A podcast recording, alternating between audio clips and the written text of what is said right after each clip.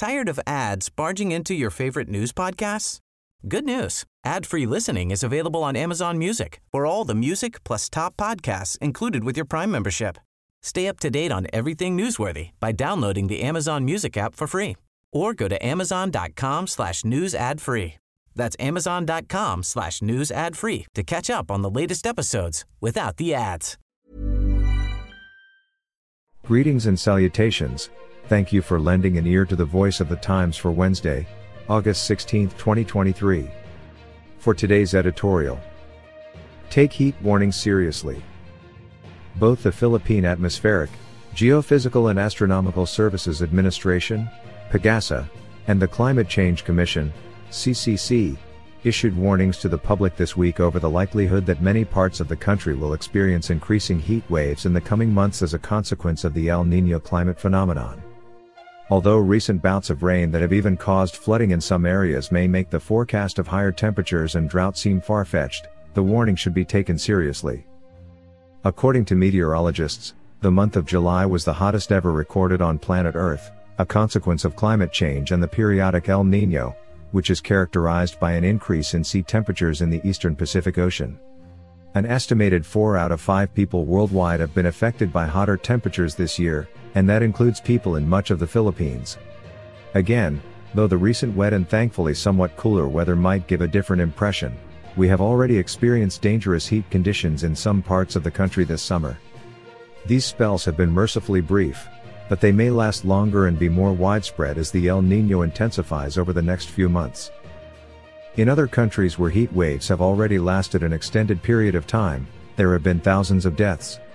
Some estimates run as high as 20,000, but the exact number is difficult to determine since many deaths are recorded as being from cardiac arrest or organ failure instead of heat stress, which often does not leave any other telltale evidence in the body. Anyone at any age is susceptible to heat exhaustion or heat stroke, Ironically, many victims are younger and healthier people, since they are the least likely to recognize when they are being overcome by heat. Even if heat exposure does not lead to immediate death, an advisory from the U.S. Occupational Safety and Health Administration, OSHA, warned that experiencing a core body temperature of 100.4 degrees Fahrenheit, 38 degrees Celsius, can lead to organ damage, particularly the kidneys.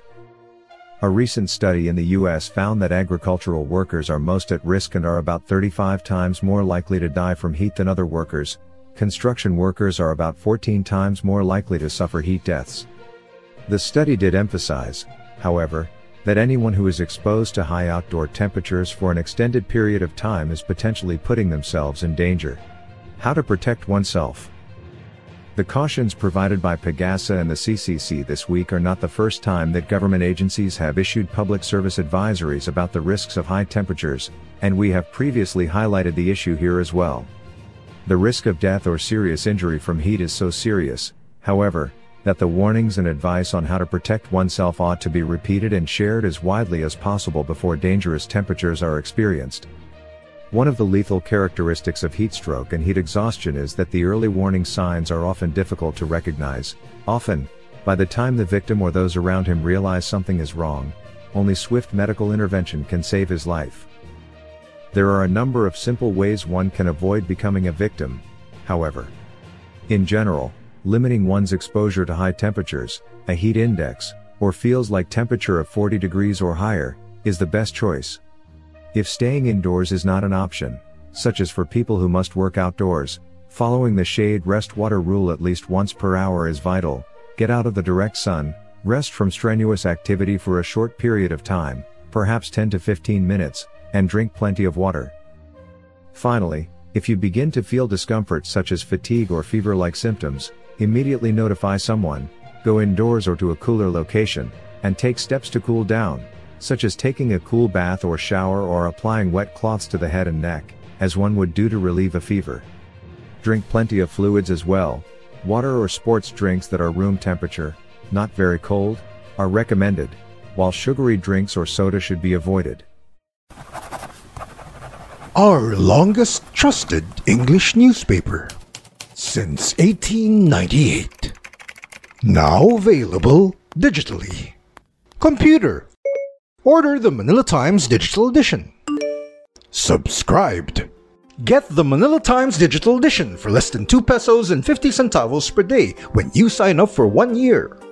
The Manila Times, news source of choice, trusted since 1898. Tired of ads barging into your favorite news podcasts? Good news. Ad-free listening is available on Amazon Music for all the music plus top podcasts included with your Prime membership. Stay up to date on everything newsworthy by downloading the Amazon Music app for free or go to amazon.com slash news ad free. That's amazon.com slash news ad free to catch up on the latest episodes without the ads.